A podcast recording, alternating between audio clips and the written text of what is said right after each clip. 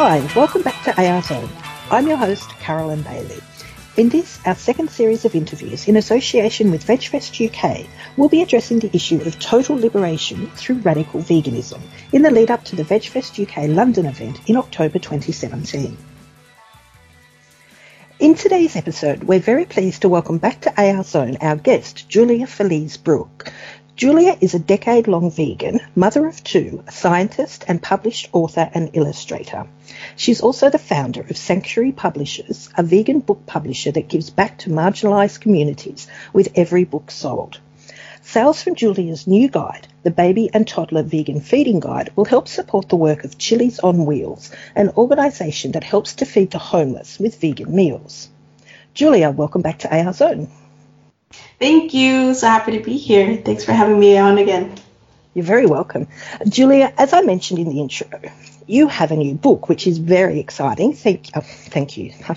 Congratulations. Would you please talk with us about that and about why you felt there was a need for this book? Yes, um, thank you so much.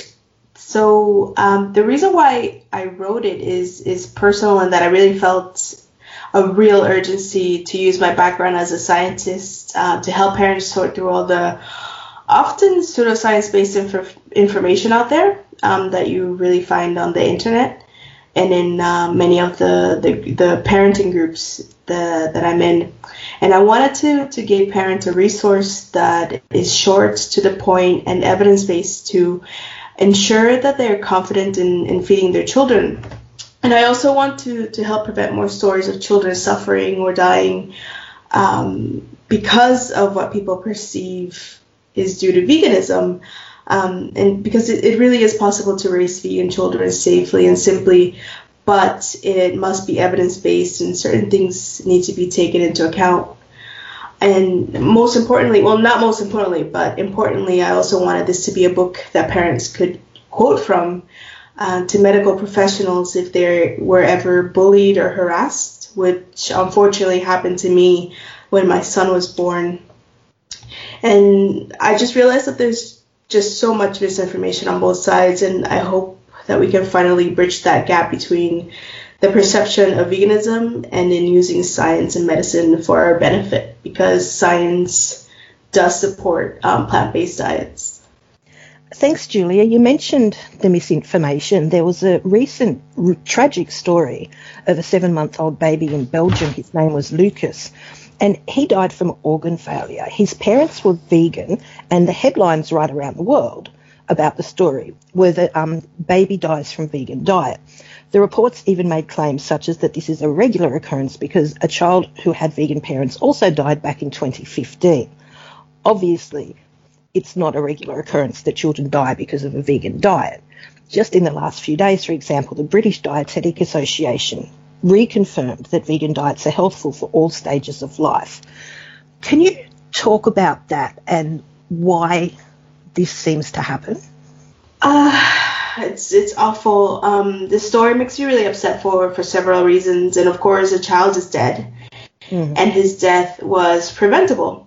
And again, there's so much misinformation and fear mongering and conspiracies about things that are safe um, that, you know, directly lead to horrible cases such as this one. And then the media latches on and, of course, blames it on veganism, which isn't even a diet.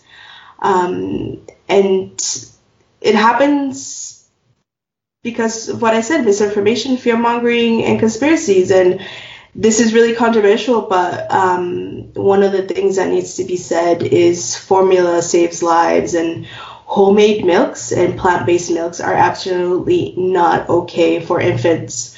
I've even been, um, when, after the birth of my son, I was even told um, that I could feed my, my, you know, baby, my infant, an infant under 12 month old, um, carrot juice because it was just as good as formula. And wow. not just one person, several people actually said this in, in a parenting group. And these are the kinds of things that no, no. uh, so um, we often hear these stories and and it's awful and obviously they're not limited to to vegans raising children. Um, and the media is at fault for a lot of the fear mongering that people buy into as well. But if our movement doesn't embrace evidence-based medicine and you know rejects pseudoscience, these stories will continue and children will continue to die and veganism will remain seen as fringe and dangerous. Um, and also another thing that's important is plant-based and natural does not automatically mean healthy or better for everyone or in all cases. And I think this is a reality that um, we need to come to terms with. Absolutely, I completely agree with you. Julia, Sanctuary Publishers is a new venture for you. Can you tell us what's different about Sanctuary? Yes, I'm really excited. It happened really spontaneously. Um, it's, as you mentioned, a new vegan book publisher, but it's much more than that. Um, even as an oppressed person myself, I realized that I have privileges that I can use to help raise the voices of other animals and mar- marginalized communities through my abilities and talents as an author and illustrator. So I founded Sanctuary Publishers to basically do just that. Um, our books will help raise the voices of marginalized communities, but at the same time, the books will attempt to give back to these communities through their sales. For example, my new book supports parents and caretakers through feeding their children plant based diets, which in turn helps them um, embrace veganism, which is the reason we're vegans. And a portion of sales from each book will go towards Chilis on Wheels, which is a vegan nonprofit, as you mentioned before. Um, that helps to feed homeless people, people in need, and um, non human animals. Our next book um, will help to raise the voices of vegans of color in order to help vegans understand why it is vital that uh, we embrace inclusivity and reject all oppression as a basis if we're going to expand um, the movement. And uh, so those are that's what I'm working on at the moment. And we have several other books um, in the works that will also help support marginalized communities and um, carry on that message that we need to stand up against all oppression. And by the way, we are on Patreon if you want to support our work. we'll put the, put the information on with, with, with the post. Um, Julia, I wanted to ask you about equality in the animal advocacy community. As you've mentioned, Sanctuary is giving a voice to vegans of colour. But I often hear people say, I don't see colour. And I hear white vegans claim that racism, along with ableism, sexism, and other isms, are not an issue in the advocacy community or in the vegan community. Why is it important to give a platform to marginalised groups as part of our vegan advocacy? And what problems might we face if we continue ignoring these groups and individuals and focusing on in inverted commas, the animals, at the expense of marginalised groups. Say, for example, tolerating racism in the vegan community because we worry that calling racism out might turn non vegans away. I want to first say that when someone says they don't see color, that is a form of racism because, you know, that's basically ignoring so many issues um, for example, I, as a person of color, experience life so much differently than a person that's not of color because there's so many stereotypes and so much history um, that comes with with what I look like, um, based on things like colonialism. Um, basically, vegans of color can't just take their skin color and experiences off and leave them at the door just because we're vegan. And it's unfortunate, but but as I mentioned, color determines how we experience life, the types of inequalities we experience, and pretty much everything, how we experience everything. This isn't something we can just simply ignore because we're fighting for non-human animals. Um, ignoring racism and other isms and excusing these types of oppressions from others just makes our movement unsafe for those of us that are oppressed and it further marginalizes other groups, which means veganism remains a fringe movement made up of mostly white vegans when the majority of the world is made up of people of color. Um, for example, would you feel comfortable working with someone who basically thought you were worth less than they are? Absolutely not. so imagine, you know, being part of a movement where where the people say, well, no, we have to tolerate this person because they're fighting for animals. But then in turn, what about vegans of color that are also oppressed and are also fighting for other animals? It's not really safe for us if you're also inviting people that are uh, openly oppressing us in our own movement. So that tends to discourage, um, you know, people from from even being open um, or you know to our movement. And so basically, it, rejecting all forms of oppression does not take away from non-humans at all. It, it it's actually the opposite.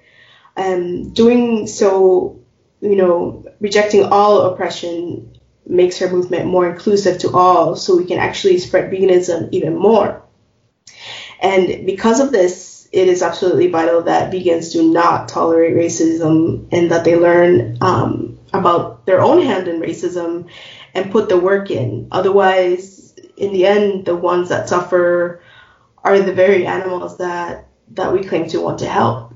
Absolutely, it makes perfect sense. I think it seems that if somebody says something like, I don't see colour, as you say, it's a form of racism in itself and it can be I imagine can be very offensive, but it also seems to be a real position of privilege. It's like saying, these issues don't impact me personally, so I don't care about them. Mm-hmm. Um, it's definitely privilege to be able to live life without acknowledging the struggles that other people experience mm. and focusing only on single issues or single movements such as you know, only focusing on the animals and then just ignoring the behavior that you have or, you know, your own hand at oppression over other people.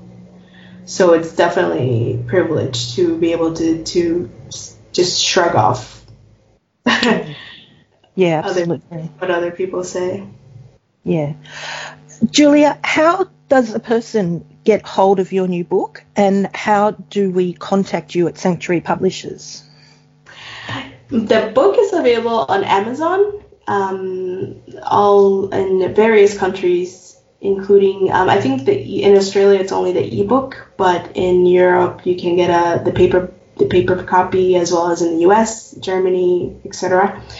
Um, uh, Europe in general, I mean, in Canada as well and um, also Vegan Essentials carries um, my book.